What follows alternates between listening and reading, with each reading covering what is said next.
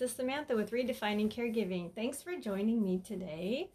I'm going to talk about something that we all have, but not everyone believes we have it. It's called our intuition. Some people think that you have to be an intuitive person to have it or a special type person, but to be honest with you, intuition is something we all have because we all have a brain, a working brain.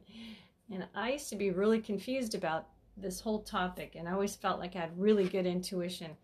And I guess it's, I'm learning that you can practice your intuition and you can um, get good at recognizing it uh, because we confuse, a lot of times we confuse what our intuition is. Um, and there's a way you can discern. I've just learned recently there's a way that you can discern whether it's actual intuition or something you're feeling based on an emotion.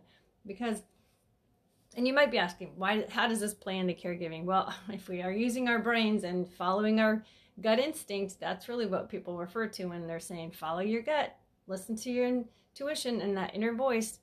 Um, usually people don't understand that. I mean, most of what we do throughout the day is is just based on our core beliefs and the things that we feel within us, deep within us. Um, such as when you're when you're caring for someone as a caregiver, you can feel uh, a steady feeling of maybe low grade depression, or you can actually just be very happy about your situation, and uh, most of the time. But when you have a sudden thought, like that bothers me, or this came up and I wasn't sure why it even came up in my mind, those are things that happen um, that can really turn your situation in one direction or the other. And if you want to have success every day as far as getting things done and making good choices, then you should be aware of it. So being a conscious caregiver is what I'm always talking about because that means you're not on autopilot. You're aware of your thoughts now. You don't want to be obsessive about your thoughts. You don't want to be always thinking about things overly. But uh, what I love about intuition is it just comes. And then I want you to trust your intuition more. So that's why I'm bringing it up today because I've learned to trust my intuition. And people, uh, you know, a lot of times they don't understand why you think or say something you say or feel a certain way. And we put too much emphasis on what other people, other uh, persons' opinions are, and we shouldn't because, you know, it's your choices are what you have to live with. And sometimes your choices affect other people. But when it comes to your intuition, I really can't emphasize enough that if you listen to it, you'll be much better off. So whenever someone says, trust your gut, you should trust your gut.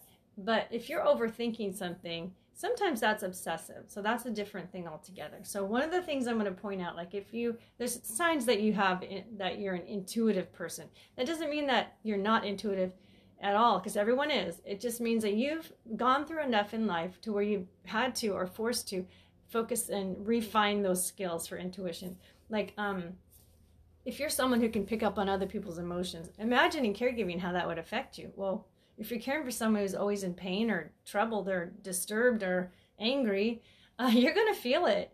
And that's empathic, but also it's intuitive. So, um, this is a tool, right? So you can learn to identify it and then you can learn how to not associate with the feelings and disconnect so you don't have to feel the emotions for yourself. You can still see them and witness them, but you don't have to take them into your heart, into your body.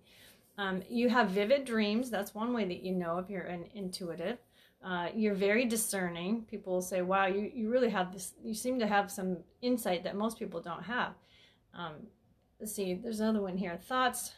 Oh, yeah, thoughts drop into your mind. And that's what I mean by it's not based on emotion. So when it's intuition, it's not biased by any emotion. It's not going to be based on any emotion. So, for example, if you're walking down, you hear, you read something in the news that says that someone was uh, murdered on a, a, street that you happen to be walking down like maybe a week later. You remember the article so you're walking down the street and you start feeling in your gut like in your intuition you think it's intuition that you basically are feeling scared or you're fearful. But see that's an emotion.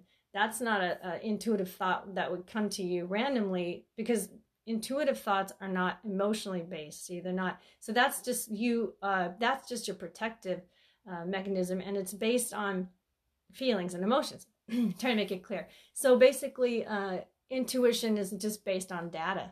So from within your brain, and it will come at you, or and some people believe it comes from other sources, but um, as far as other entities and um, spirits, but basically, I'm talking about today just your own intuition from within. So also, there's things that you um you get messages sometimes and you know like you're like where'd that come from that would be intuition and you can always tell because if it's based on an emotion like people say oh i'm in love with that person it was love at first sight. That's an emotion. That's not that's not intuitive. So you wouldn't say oh in my gut guts i just know i need to be with this person. I know that because i feel it within. That's just emotional stuff that you're feeling a real strong sense of emotion. So i'm trying to get you to see the difference because when you discern intuitiveness to as opposed to the emotional part you can know that if it came from data that you should listen to it because it's a fact. It's it's within you. Something has told you that. So anyway i just want you to use that today with your caregiving and trust trust and start practicing uh, and look up a little bit about um, intuition. And um, i'm going to try to keep this down for six minutes here. So uh, you don't forget to include yourself in the care you give every day. And i will see you again tomorrow